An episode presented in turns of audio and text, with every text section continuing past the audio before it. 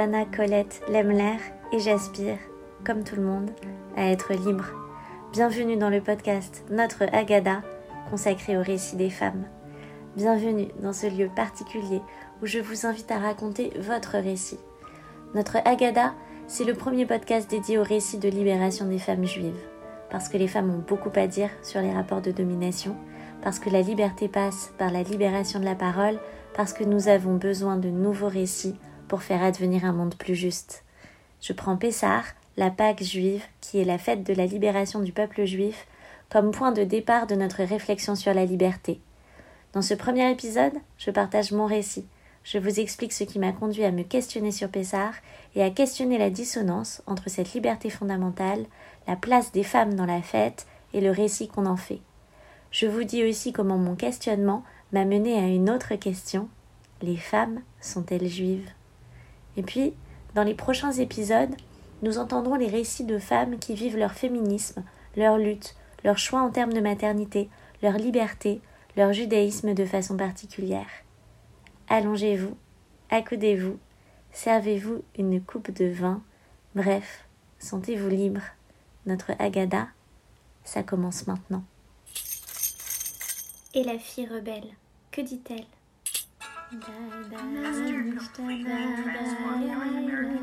Chaque génération, chacune doit se considérer elle-même comme si elle était sortie du Je dois penser à ta fille en ce en ces termes. C'est pour ça que je dois de toi. Mitzvah, allez-nous le Shabbat, lorsque tu as comme Israël, nous avons le devoir de nous entretenir de la sortie d'Égypte. Dans ton sang. Nous sommes les femmes qui posons des questions. Quand j'étais petite, Pessah, la Pâque juive, c'était la fête de l'année. La fête où toutes les générations se retrouvaient avec un mélange de traditions, de lectures, de chants, de jeux, de plats. Chez moi, on mange la soupe marocaine et la soupe de Kneidler, le poisson à la marocaine et le gefilte fish, dans le même repas. On fait tourner le plateau du céder et des fleurs au-dessus de la tête des convives avec joie, et on se regarde le faire en se disant qu'on est un peu fou. Quand je pense à Pessard, j'ai en tête les longues tablées d'invités, les fous rires, le stress que ça n'aille pas assez vite ou que l'on n'ait pas l'occasion de tout lire, et j'ai en tête que longtemps je me suis laissé porter par tout ça, avec joie toujours, et aussi avec quelques frustrations.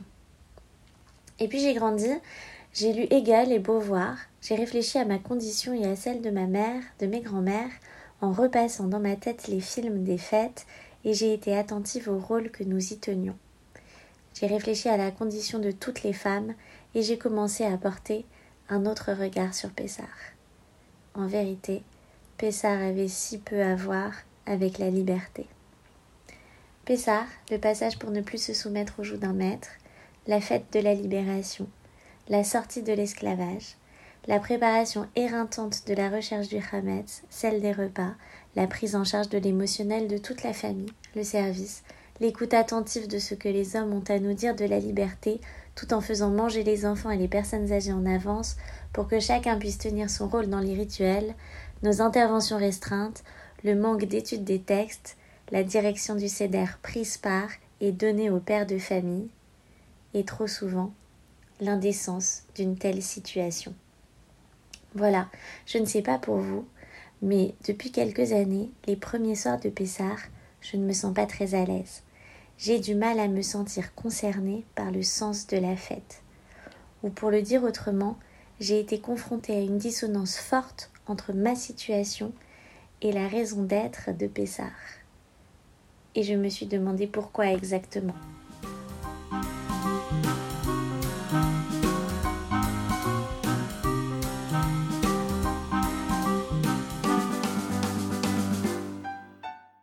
Reprenons quelques bases. Chaque année, les Juifs ont pour tradition de se réunir pour un soir ou deux soirs lors de la Pâque pour raconter la sortie du peuple juif d'Égypte où il était réduit en esclavage. Avant le repas et à l'aide de la Haggadah qui signifie littéralement le récit et qui est un livret du récit de la sortie d'esclavage, nous racontons la libération comme l'acte fondateur du peuple. Ce récit de la Haggadah a l'air figé parce que nous en avons pris l'habitude mais il est en réalité le résultat de plein de réécritures.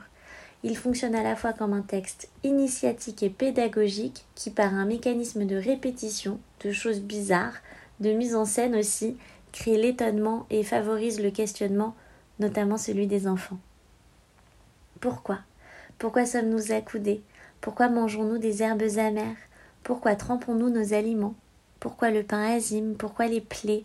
Pourquoi la mer rouge? Pourquoi fait-on ce que l'on fait? Et l'idée ce n'est pas juste de lire ou de dire la liberté, il s'agit chaque année de revivre le questionnement et de revivre la libération. La libération, c'est toujours un processus que l'on active. Et alors? Et alors voilà, performer la libération, alors que le rôle des femmes est surtout relégué à celui du service, d'organisatrice de la fête, de celles qui portent la charge mentale, et qu'elles sont invisibilisées des rituels, ça a de quoi questionner.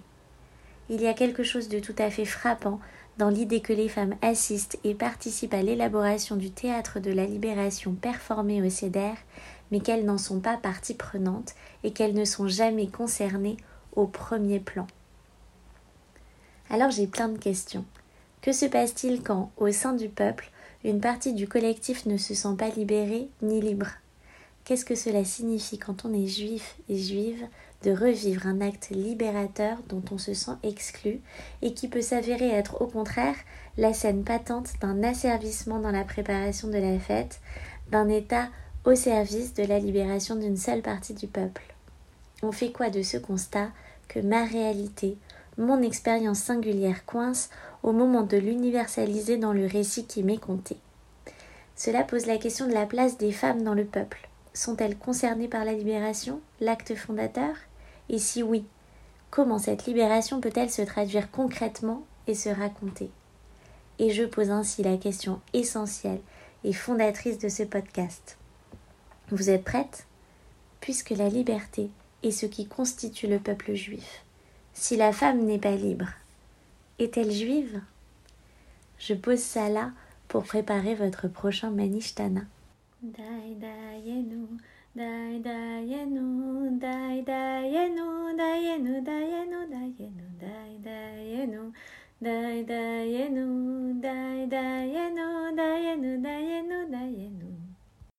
Les femmes, ça ne s'écoute pas. Les propos des femmes, ça ne s'écoute pas. Voilà ce que dit Duras dans la vie matérielle. Ce dont j'ai envie ici, c'est justement de faire une place à nos récits, ceux de Myriam, des sages-femmes, de nos mères. J'ai envie de vous écouter de donner une place aux récits des femmes pour les écouter et les faire résonner. Parce que nos récits sont légitimes, notre Agada est légitime. Finalement, ce podcast, c'est un peu la Agada à soi des femmes, à l'instar du lieu à soi de Virginia Woolf. Vous trouverez toutes les références que j'utilise ici en commentaire du podcast et sur notre Instagram. Dans Un lieu à soi, Virginia Woolf répond à la question qui lui est posée de savoir pourquoi il n'y a pas plus d'autrices dans le monde. C'est assez simple, dit-elle, que les femmes aient un lieu à elles et un peu d'argent, et il y aura des écrivaines. Un espace à soi, et c'est le début de la possibilité d'une création de sens. Ça s'applique partout, et ici tout particulièrement.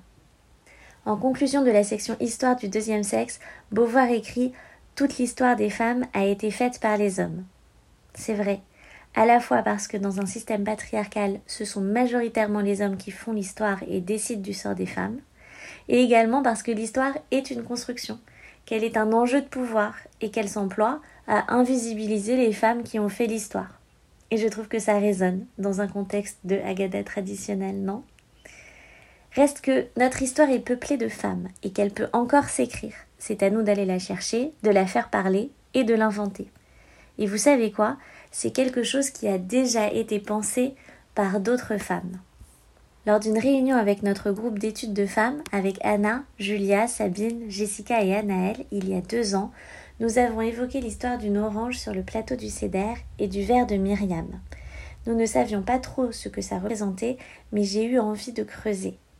Alors oui, on a commencé à faire une étude de la paracha chaque semaine quand on y arrive en non-mixité choisie avec les femmes que j'ai nommées. On y traite de beaucoup de sujets, comme vous vous en doutez, et ça m'a beaucoup apporté, notamment sur ce que c'est qu'une communauté de femmes juives, mais également sur notre pouvoir de créer du sens. Enfin, c'est grâce à notre groupe que j'ai découvert la Haggadah des femmes, dont je m'apprête à vous parler. Mais avant, revenons un instant sur l'orange placé sur le plateau du CEDER. L'orange, c'est une idée de Susanna Echel, en signe d'inclusion des homosexuels à la table du CEDER et de tous ceux et toutes celles qui se sentent marginalisés.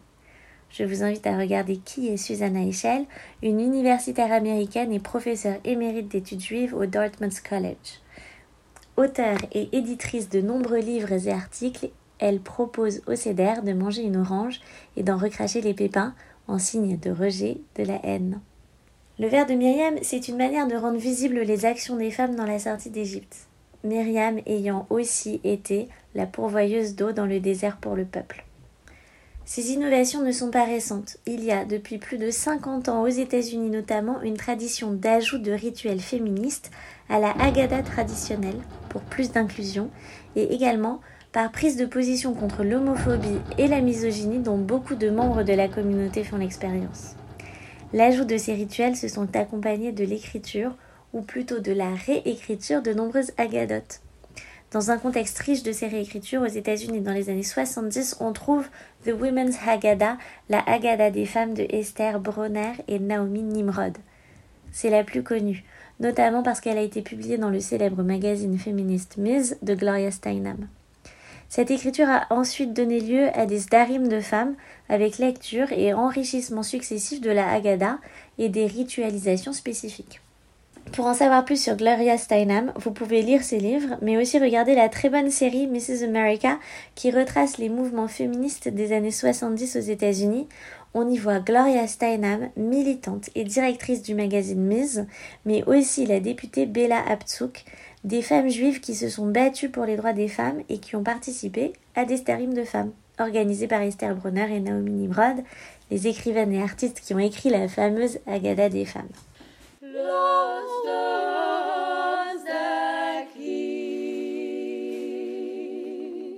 L'essor des agadotes féministes invite à s'interroger sur la rencontre élective dont les femmes témoignent entre judaïsme et féministe. En d'autres mots, doit-on choisir entre être juive ou être féministe? Dans ces nouveaux récits, les femmes abordent les grandes thématiques féministes, telles que la répartition des tâches, la soumission au patriarcat en général, la création de récits et d'histoires de femmes par les femmes, l'invisibilisation des savoirs et actions des femmes, la place essentielle des sages-femmes, la question du corps, la guerre comme sang versé par les hommes à l'inverse du sang naturel des femmes, qui est une promesse de vie. Les femmes y interrogent le concept de liberté en même temps que celui d'identité en se basant sur leur vécu et sur les théories féministes afin d'être créatrices de sens dans ce qui les concerne. Alors, pourquoi ne pas parler ici seulement de théories féministes? Mais parce que je pense que les rituels et la tradition ont un pouvoir émancipateur. Parce que je crois profondément en la pertinence de la Haggadah et du Seder comme matrice d'émancipation. Je pense que parler des quatre filles en lieu des quatre fils a du sens. Je pense que réécrire les dix plaies à l'aune des souffrances que l'on connaît a du sens. J'ai l'intime conviction qu'écrire des chants et des poèmes à partager pendant le CEDER est l'une des manières de s'approprier, comme on dit, la liberté. Je sais que dire la grandeur et l'humiliation de Myriam, la sagesse et la vision d'Abigail, la ténacité et le courage de Dvora est nécessaire. Je dois vous dire que j'ai été profondément touchée par les différentes réécritures féministes, mais aussi antiracistes, que j'ai découvertes ces derniers mois. D'abord parce qu'elles viennent dire que nous sommes nombreuses à nous poser des questions, ensuite parce qu'elles viennent confirmer que notre tradition permet sa propre réinvention. Voilà, c'est tout ça mon cheminement, ma démarche pour créer ce podcast comme un espace safe où parler de nos identités de femmes juives, de nos souvenirs de Pessar et de ce que ça questionne chez nous. Ce premier épisode de notre Agada, récit de femmes, ouvre la voie à des épisodes consacrés aux récits d'invités qui viendront raconter à leur tour. Je partagerai en amont du podcast avec chacune d'entre elles des passages de la Agada des femmes de Bronner et Nimrod dont je vous ai parlé avant et d'autres, et nous pourrons en lire ici. Et puis, nous parlerons de notre rapport à Pessar, de notre rapport à la liberté, et nous les questionnerons ensemble pour que la portée du récit revête enfin une dimension universelle. À l'instar des filles de Tsélophrate, nous viendrons demander ce qui constitue notre héritage, quel est notre passé et comment le transmettre à nos enfants. Comme le dit la poétesse et féministe américaine Adrienne Rich dans son essai Note pour une politique de la situation, nous sommes les femmes qui posons les questions et j'ai tellement, tellement hâte de vous entendre.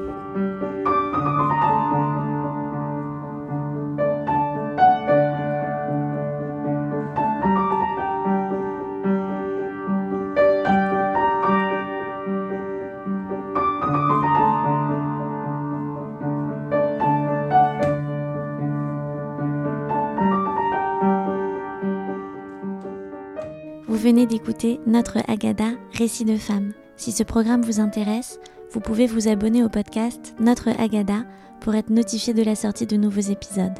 La meilleure façon de me soutenir, c'est d'en parler à vos proches et à vos amis et de partager le lien.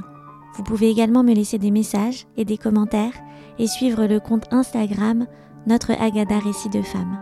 Merci et à bientôt.